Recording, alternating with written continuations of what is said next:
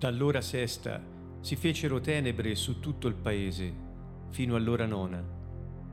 E verso l'ora nona Gesù gridò a gran voce, Eli, Eli, lema sabachthani, cioè Dio mio, Dio mio, perché mi hai abbandonato?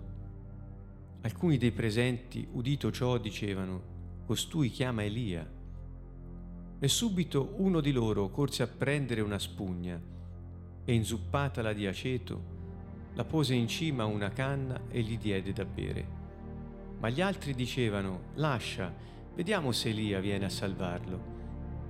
E Gesù, avendo di nuovo gridato con gran voce, rese lo spirito.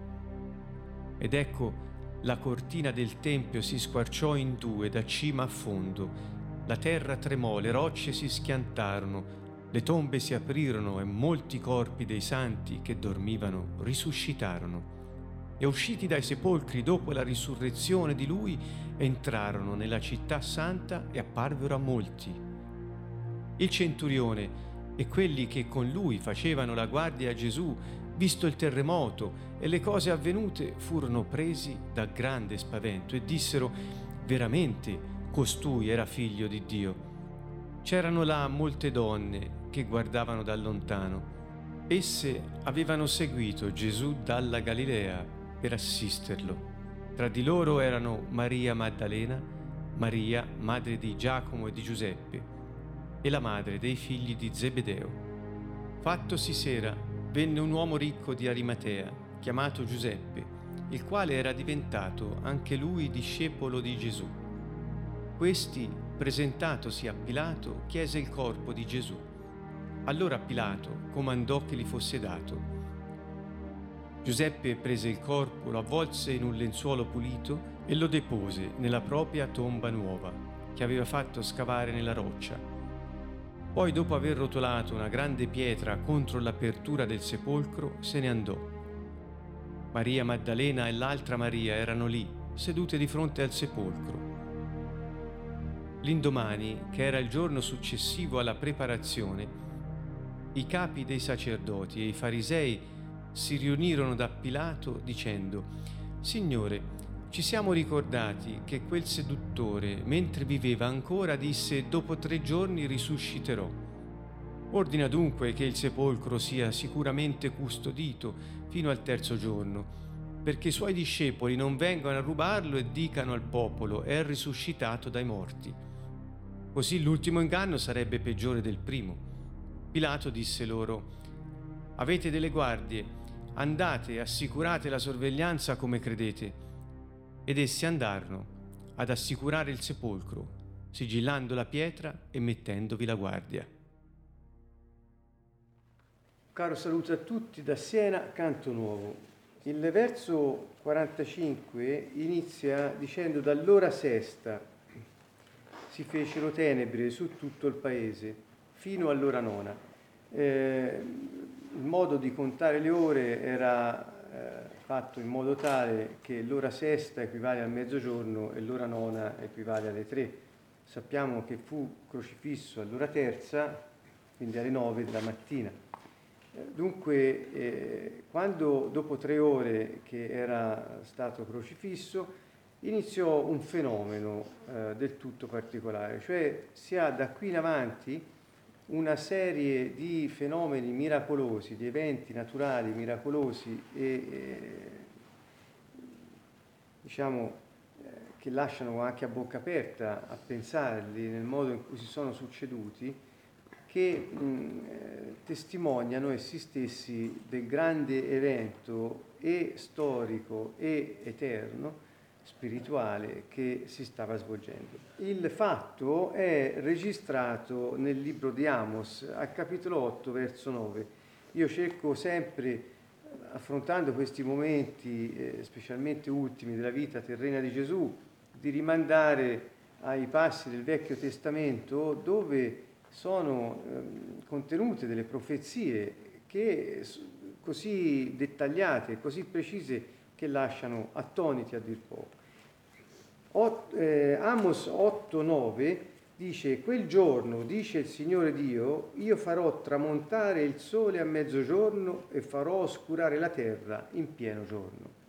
Ecco, ora eh, Amos è un libro profetico che è stato scritto oltre 760 anni circa prima di questi fatti ed è sorprendente no? Mm, pensare al fatto. Non, non, pare si sia trattato di un fenomeno di eclissi o qualcosa del genere, ma che veramente eh, mancò la luce per eh, tutto questo periodo.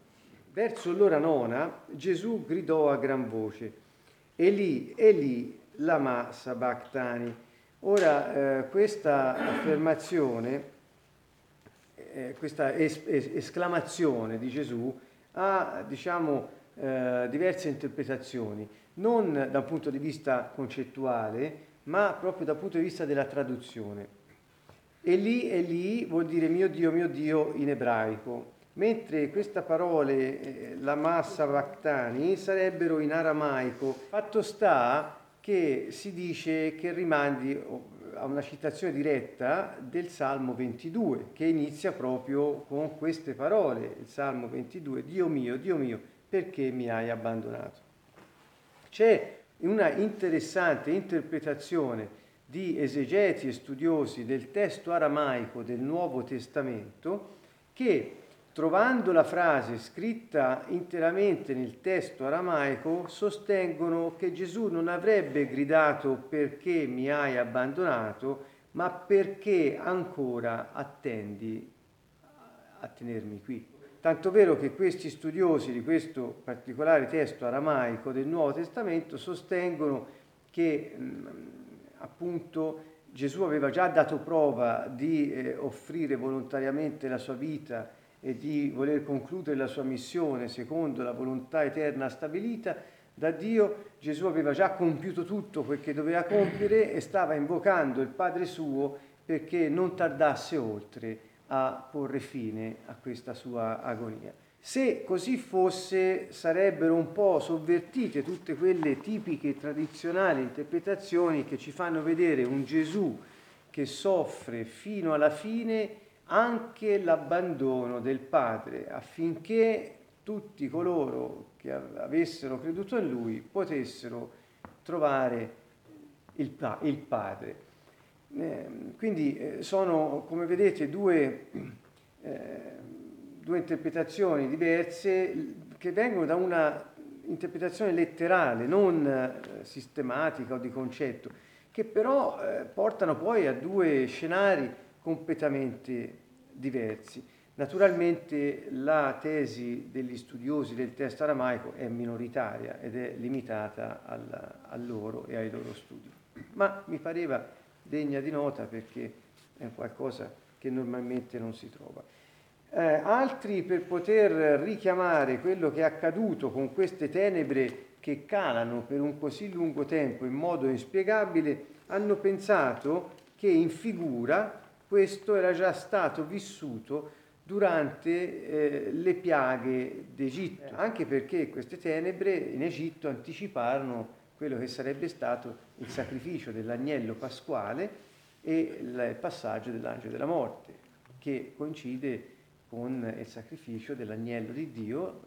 Gesù è diventata la nostra Pasqua, dice il Nuovo Testamento, e, e, e l'abbattersi del castigo su di lui, del castigo per il peccato che lui ha preso su di sé, al posto nostro. Dunque vedete che questi continui paralleli voglio rimandare per queste fasi così drammatiche della, della vita del Messia e così vicine alla sua morte, Voglio rimandare ai due momenti fondamentali che già abbiamo visto più volte, sicuramente uno è quello della Pasqua, la prima Pasqua nel libro dell'Esodo, al capitolo 12, potete andare a vederlo, un altro momento fondamentale, cioè momento, altro parallelo fondamentale nel Vecchio Testamento è nel libro del Levitico, dove si narra del, eh, del sacrificio del capro espiatorio per, eh, eh, propiziatorio per la copertura dei peccati dell'intera nazione di Israele eh, per l'intero anno. Ecco, ora magari poi ve lo spiego un po' meglio, ve ne parlo un po' di più, perché questi due episodi del Vecchio Testamento eh, stanno parlando di Gesù, che offrì se stesso come agnello sacrificale per redimere, cioè per portare fuori dall'Egitto e quindi dalle tenebre, dalla mano del diavolo, il popolo eletto di Dio, sarebbe la Pasqua, Esodo 12, e in più il suo sacrificio, il suo sangue versato avrebbe aperto al sommo sacerdote la via al luogo santissimo, alla presenza di Dio e ottenuto il perdono della nazione intera di tutti i peccati commessi eh, durante l'anno precedente. Quindi quello era il giorno di Yom Kippur. Le due grandi feste che hanno a che fare con il sacrificio e con il sangue sono la Pasqua, Pesach, e Yom Kippur. L'una nel mese eh, di Nisan, eh, che è il primo mese dell'anno per gli ebrei e coincide con un nostro mese primaverile, e l'altro tra settembre e ottobre, lo Yom Kippur. Sono i, i due momenti dove si, eh, si, ha a che fare con la redenzione e, la, e il perdono sostanzialmente. Ecco, questi due grandi temi collegati alla morte del Signore, il sangue versato per tutti noi. Eh, ecco, fatte queste brevi premesse, eh, dice alcuni dei presenti, udito ciò, dicevano costui chiama Elia. Perché chiama Elia? Perché era un luogo comune eh, sost- eh, ritenere che quando un uomo era in difficoltà poteva chiamare il profeta Elia che potesse venire ad aiutarlo. Sapete bene che dai racconti biblici si sa che questo profeta fu eh, portato in cielo da un turbine di fuoco e non subì la morte, ma fu assunto in cielo senza prima di morire. Ecco, e quindi c'è quest'idea che quest'uomo che non morì, eh, ma che fu portato in cielo, in qualche modo viene in aiuto ai bisognosi e, e, ehm, e poi eh, è colui che secondo le profezie di Malachia sarebbe venuto a preparare le strade al Messia e sarebbe tornato prima del gran giorno del Signore, il giorno del giudizio. Qui ci sono questi due ehm, aspetti che riguardano la figura di Elia, questi aspetti profetici, e l'altro che era un luogo comune, eh, popolare, che cioè sarebbe venuto ad aiutare chiunque fosse nel bisogno. Per questo dissero costui chiama Elia, forse perché avevano mal eh, inteso il, eh, il, grido di Gesù e lì avevano scambiato per mm, eh, l'invocazione di Elia, che, che comunque non si diceva Elia ma in un altro modo, ma insomma forse avevano capito male questo, oppure o anche eh, pensavano che come tanti ebrei nella difficoltà estrema stesse chiamando il nome del profeta Elia. Subito dopo questi fatti, ehm, uno prese una spugna zuppata di aceto, la pose in cima alla canna e gli diede da bere. Anche qui sappiamo che il Salmo ci offre uno spaccato profetico su questo, cioè dice dice il Salmo, ebbi sete e mi hanno dato da bere aceto. Quindi anche questa era una cosa straordinariamente prevista in modo dettagliato, che poi è avvenuta come un evento storico in quel momento. Ma gli altri dicevano lascia, vediamo se Elia viene a salvarlo. Vedete, continua il tema di Elia e continua un po' l'affrontare questo tema con, con, con, con modo quasi deridente o anche con quella pseudo fede in questa possibilità che eh, non escludeva che lo stesse chiamando e che venisse ad aiutarlo. Non so, questa può essere un'interpretazione un po' estrema. Comunque, vediamo le due profezie di Malachia. Eh, Malachia 3, 1 dice, ecco io vi mando il mio messaggero che spianerà la via davanti a me e subito il Signore che voi cercate, l'angelo del patto che voi desiderate, entrerà nel suo tempio. Ecco, egli viene, dice il Signore degli eserciti. E qui sarebbe stato eh, eh, ehm, il messaggero, il messaggero che Dio dice manderò avanti a me. Quando eh, eh, Gesù parlava di Giovanni Battista, ricorderete che disse egli è quell'Elia che voi state aspettando. Perché si riferisce così a, a, a, a lui con il nome di Elia? Perché poi sempre in Malachia, al capitolo 4, eh, versi 5 e 6, dice ecco io vi mando il profeta Elia prima che venga il giorno del Signore, giorno grande e terribile. Egli volgerà il cuore dei padri verso i figli, il cuore dei figli verso i padri, perché io non debba venire a, a colpire il paese con lo sterminio.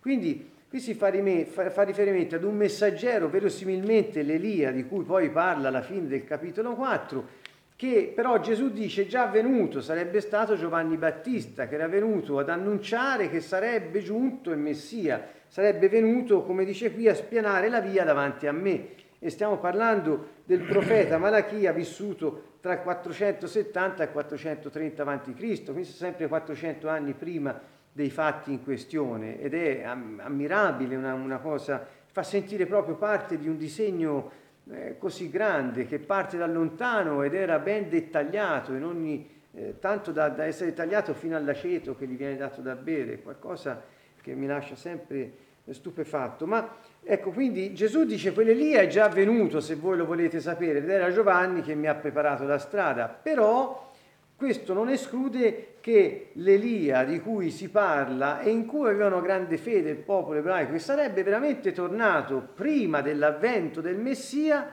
sarebbe, potrebbe comunque venire perché il Messia tornerà una seconda volta e, e, ehm, e quindi alcuni ebrei messianici dicono è, questa, è vero anche questo riferimento. Elia, secondo la, la profezia eh, di Malachia potrebbe tornare prima del secondo avvento del Messia che coinciderà con il grande giorno e terribile del giudizio eh, di Dio, il giudizio alla fine dei tempi. Tanto vero che nel seder pasquale c'era poi un quinto calice che era chiamato il calice di Elia e durante la cena veniva lasciato un posto vuoto a tavola, ancora oggi accade perché eh, eh, dalla porta può sempre entrare Elia annunciando l'arrivo e l'avvento del Messia. Questa grande attesa è proprio eh, che fa parte anche delle loro consuetudini più quotidiane, più quotidiane. Ecco perché ora questo l'ho voluto dire un po' più in dettaglio per spiegare il perché in una situazione così drammatica vengono fuori queste esclamazioni, forse sta chiamando Elia, ecco vediamo se arriva lì a prenderlo, in qualche modo a me fa pensare che c'era poi in fondo in fondo una, un'attesa inconsapevole probabilmente, ma questo lo dico io e quindi può avere il valore che ha, ma che, che si stava assistendo ad, avven- ad avvenimenti fuori del comune, a qualcosa che non era poi così scontato che fossero naturali tanto vero che si fece buio dalle tre, dalle, da mezzogiorno alle tre, mentre questi dicevano vediamo se viene Elia. Quindi l'avranno anche detto perché era consuetudine o perché lo schernivano, ma forse anche avranno iniziato a farsi qualche domanda. Ecco, io eh, ho questa sensazione del tutto personale e quindi ehm, verosimile, ma solo personale. Al verso 50 dice Gesù, avendo di nuovo gridato con gran voce, rese lo spirito Qui c'è questo grido che viene emesso, rendere lo spirito in sostanza, se lo traduciamo con la parola che avranno usato, ruach, che vuol dire spirito, e in greco è pneuma, viene usato qui, rendere lo spirito vuol dire come fare un soffio sul letto di morte e soffiare fuori eh, lo spirito. Ecco, vuol dire questo. Alcuni dicono che nella descrizione di Matteo che dice rese lo spirito vuol dire che fu un atto volontario di rimettere lo spirito al Padre, così come fu un atto volontario quello di subire tutto quello che ha subito. A Gesù che chiaramente disse a me è stato dato il potere di dare la mia vita e di riprenderla. Ecco, quindi già questo lui l'aveva detto e quindi fa pensare che anche i termini che Matteo usa erano assolutamente in linea con le parole che il Signore aveva pronunciato. E qui iniziano i fatti ancora più straordinari, secondo me, che sono una sequenza eccezionale. Ed ecco nel momento in cui muore il Messia sulla croce, La cortina del Tempio si squarciò in due, da cima a fondo. Questo è il primo evento Vogliamo enumerarli tutti insieme, poi uno per uno c'è un minimo di commento da poter fare. La cortina, questa tenda dentro il tempio, poi vi spiegherò dove era e come è accaduto, si è squarciata da cima a fondo in due. La terra tremò, secondo evento, le rocce si schiantarono, terzo evento, le tombe si aprirono, quarto evento, e molti corpi dei santi che dormivano risuscitarono, quinto evento. Dopo la risurrezione di Gesù, molti di questi morti risuscitati entrarono addirittura eh, nella città santa, apparvero a molti. Allora, la cortina del Tempio. Eh, eh, ricorrendo a fonti ebreo-messianiche, voglio spiegarvi brevemente questo. Sapete bene che il Tempio era mh, diviso in vari ambienti. Certo, anche il primo patto aveva norme per il culto e un santuario terreno. Infatti fu preparato un primo tabernacolo, nel quale si trovavano il candeliere, la tavola e i pani della presentazione. Questo si chiamava il luogo santo. Dietro la seconda cortina c'era il tabernacolo, detto il luogo santissimo.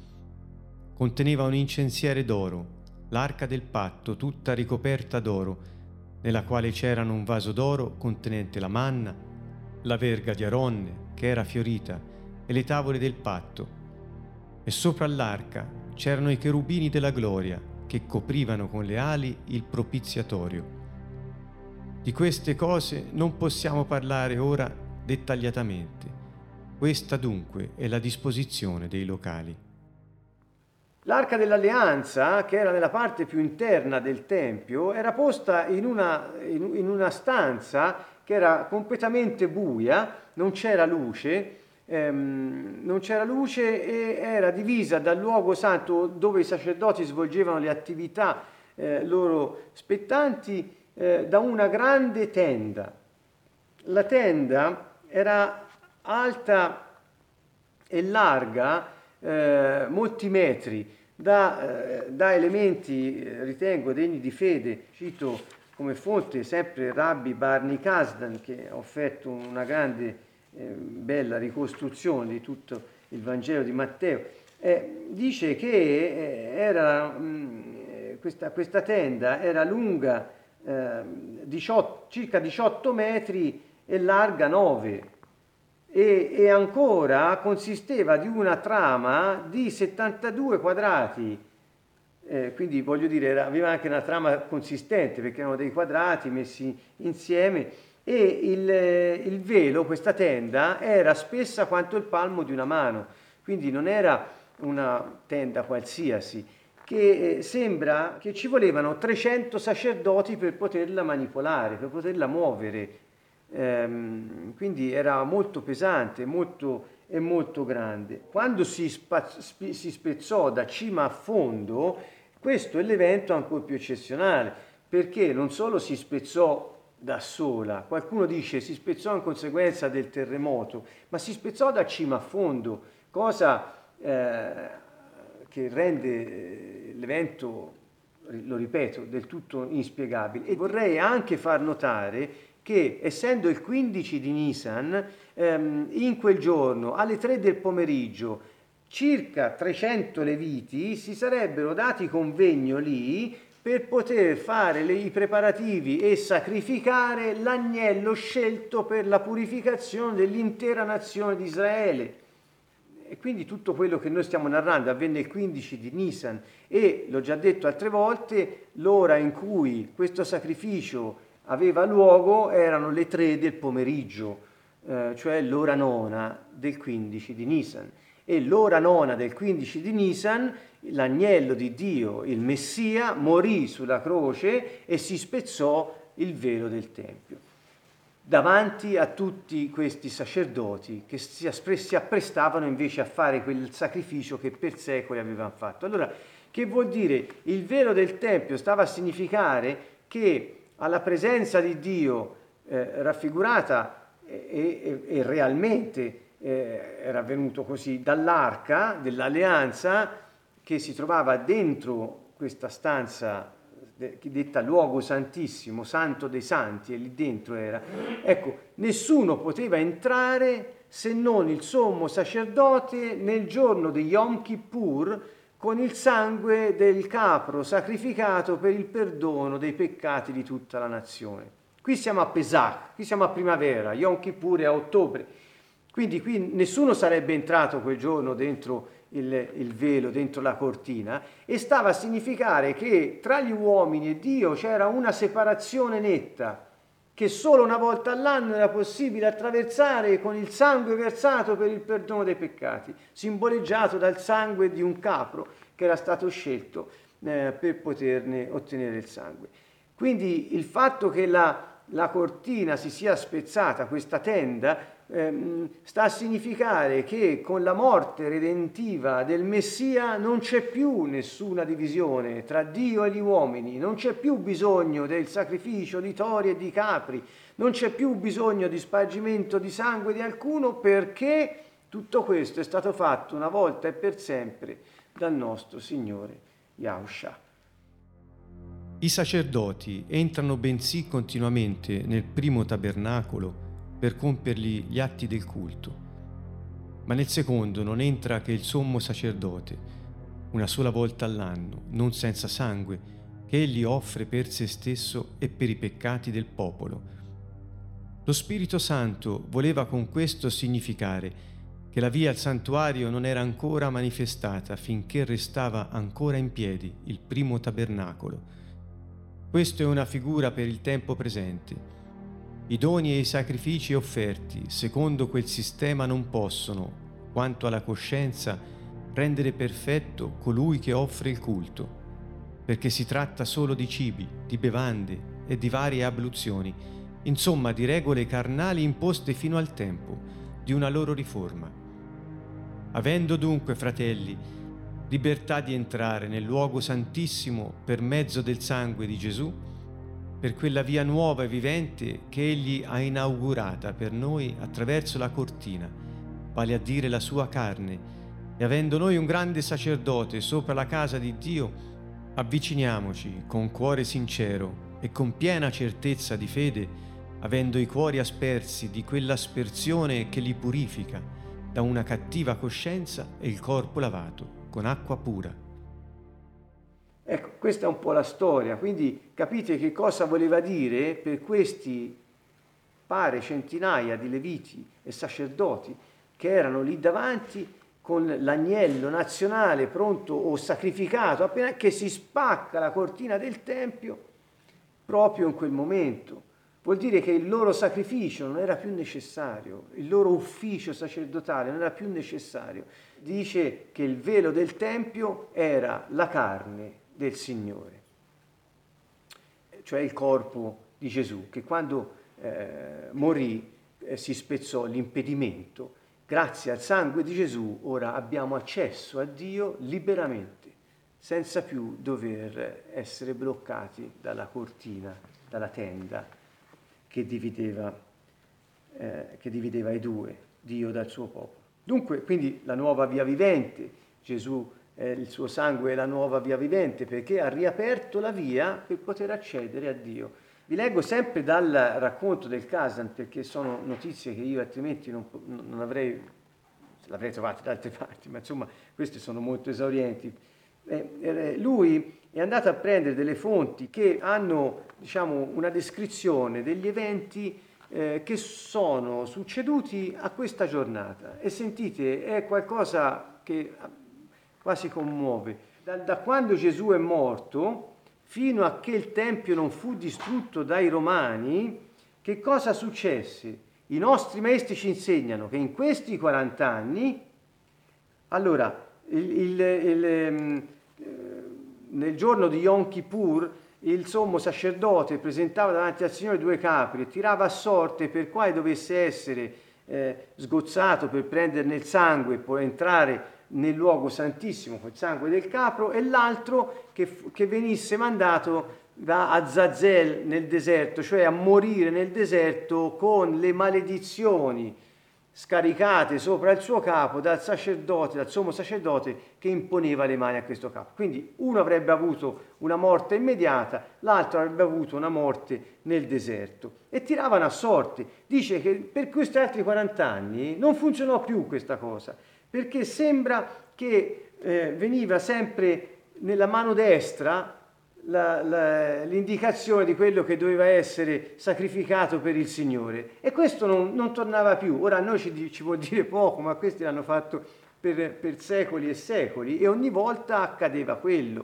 Poi ancora dice anche la, il nastro ehm, eh, che era colorato eh, di color ehm, rosso, porpora, un rosso forte, non diventava più bianco. Perché? Perché mettevano eh, questo nastro o letto che lo mettevano sulle porte del Tempio e tra le corna del capro. E quando veniva sacrificato eh, eh il capo e eh, il sommo sacerdote entrava con il sangue eh, dentro il, il luogo santissimo, il nastro rosso diventava bianco. Era un miracolo che avveniva ogni Yom Kippur e eh, dalle fonti storiche che sto leggendo, questo si evince, non lo dice solo il Kasdan, ma si ritrova in qualsiasi autore che vi racconti quali erano le cose che avvenivano a quel tempo, e, ed è quello che diceva Davide nel Salmo, quando diceva ehm, eh, lavami Signore e diventerò più bianco della neve, che i miei peccati diventino bianchi come la neve. Cioè c'era l'idea che quello che era macchiato dal peccato sarebbe diventato bianco grazie al perdono di Dio. E quindi e dice questo non avvenne più dopo eh, la morte di Gesù. Inoltre ci furono dei problemi notevoli con, il, eh, con la luce della menorah. Ecco, ci furono problemi che la luce non rimaneva accesa. Quindi succe- era come se l- l- quello che avveniva da secoli nel Tempio per dire sì, il Signore ha perdonato, e, e, la luce che indica la presenza dello Spirito Santo e l'attenzione di Dio sul suo popolo non, non, non dà più quella sua luce, oppure un altro fenomeno che era avvenuto, non, le, non riuscivano più a tenere chiuse le porte del Tempio, che si aprivano continuamente. E anche questo, alcuni danno un'interpretazione, come dire, era il Tempio che si stava preparando a ricevere l'orda barbarica romana per la sua distruzione. Questo è quello che dicevano gli interpreti del tempo.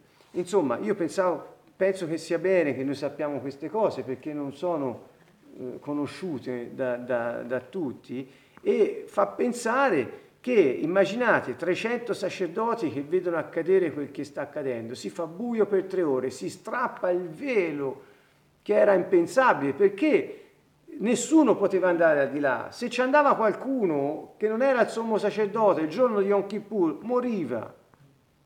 Nessuno poteva entrare alla presenza di Dio. Quindi Gesù ci ha riaperto la via, questo è il senso.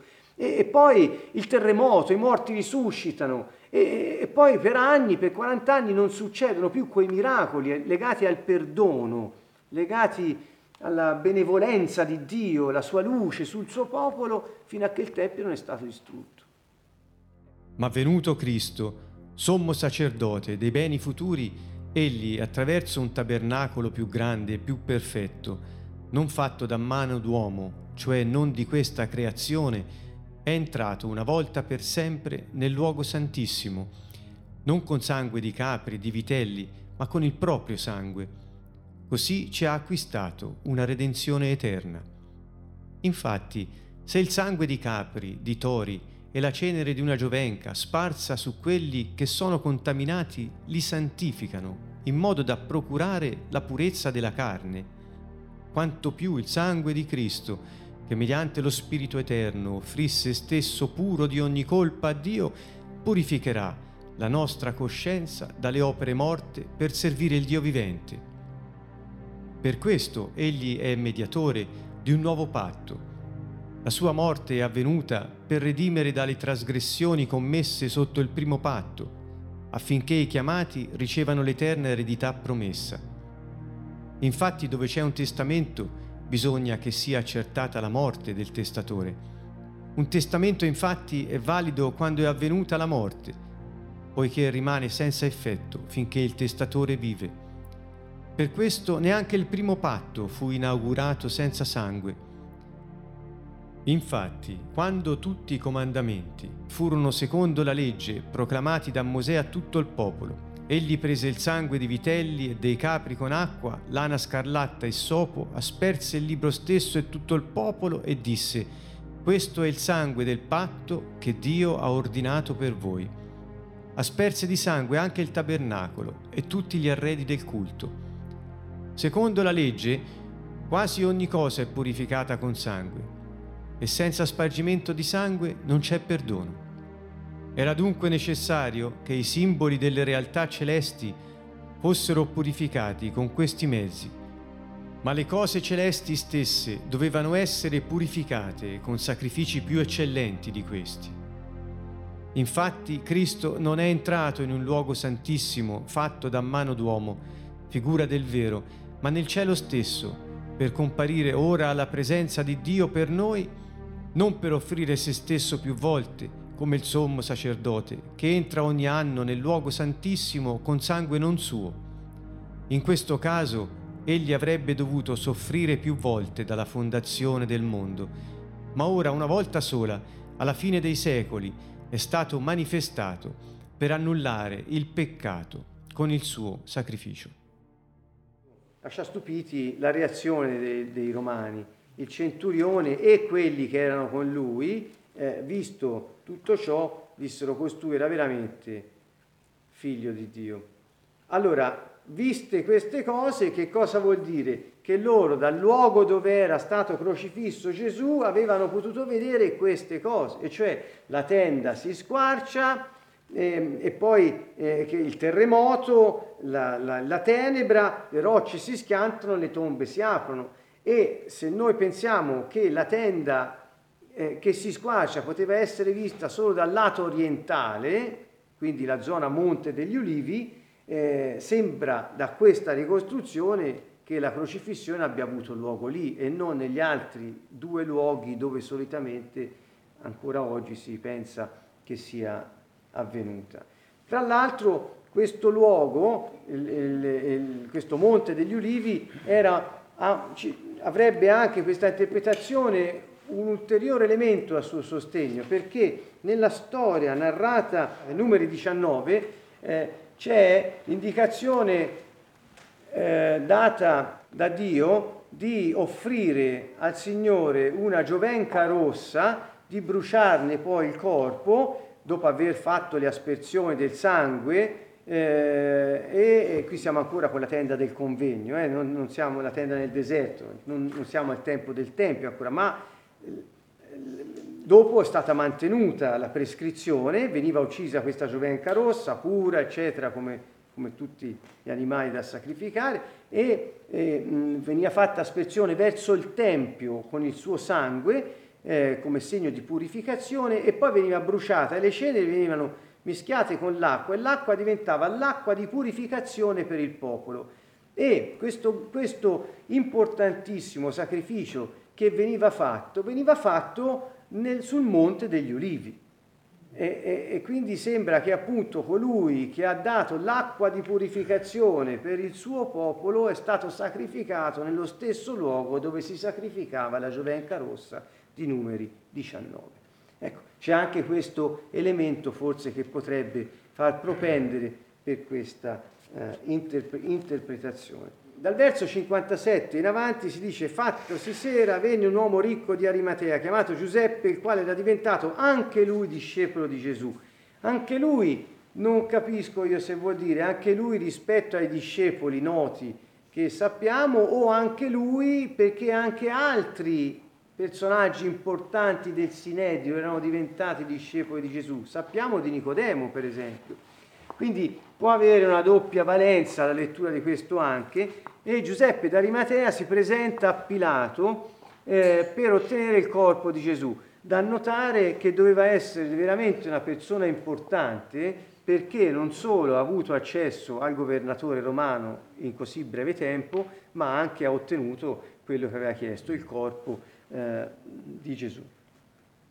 E lui provvide al suo eh, seppellimento, alla cura del, del corpo per, le, per, per, la sepoltura. In sostanza raccontano che la tradizione ebraica voleva che venisse messo un, un, vestito, un panno di lino, un vestito senza tasche, come per dire di là non porti niente, e veniva spesso messo anche lo scialle della preghiera che, che, che usavano per la preghiera, senza però le frange, perché eh, che ricordavano i comandamenti di Dio, la Torah, la parola, perché dicevano ora non ha più bisogno di osservare i comandamenti. Ecco, insomma, sono piccole note così di tradizioni però per far capire che la sepoltura aveva un'importanza notevole eh, e il corpo veniva preso in massima cura per la sepoltura proprio perché il corpo, eh, riporto letture che ho fatto a proposito, dice che il corpo, siccome siamo fatti ad immagine di Dio,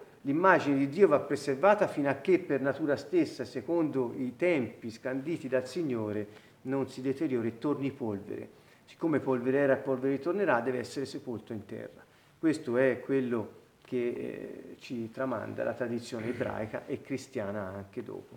E mh, mm, là, vedete, la tomba era nuova, eh, Giuseppe d'Arimatea era un ricco, eh, la tomba era vicina al luogo dove era stato crocifisso Gesù e doveva essere ricco perché in quella zona, molto vicina alla città, avere una tomba lì, un sepolcro lì, era veramente da ricchi.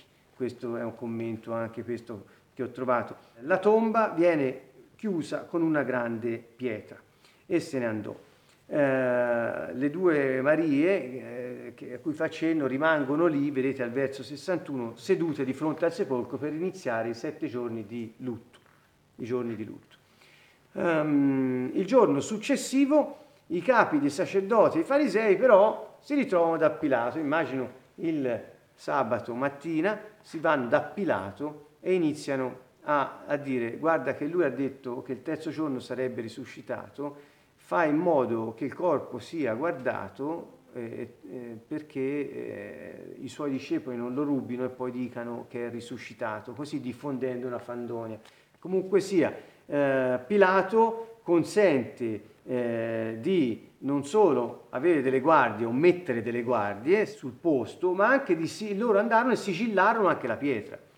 Quindi eh, so, questo è un, un, aspetto importante perché rende eh, veramente difficile, se non impossibile, eh, poterla spostare. Era sigillata, era una pietra molto grossa, pesante ed era stata anche sigillata e c'erano delle guardie eh, davanti per fare sorveglianza ed impedire quello che loro temevano, che qualcuno rubasse il corpo. Sappiamo poi com'è andata, ma ne parleremo eh, nel nostro prossimo incontro con il capitolo 28, anche l'ultimo del Vangelo scritto da Matteo. Beh, e con questo salutiamo tutti, eh, da Siena un abbraccio, eh, Canto Nuovo.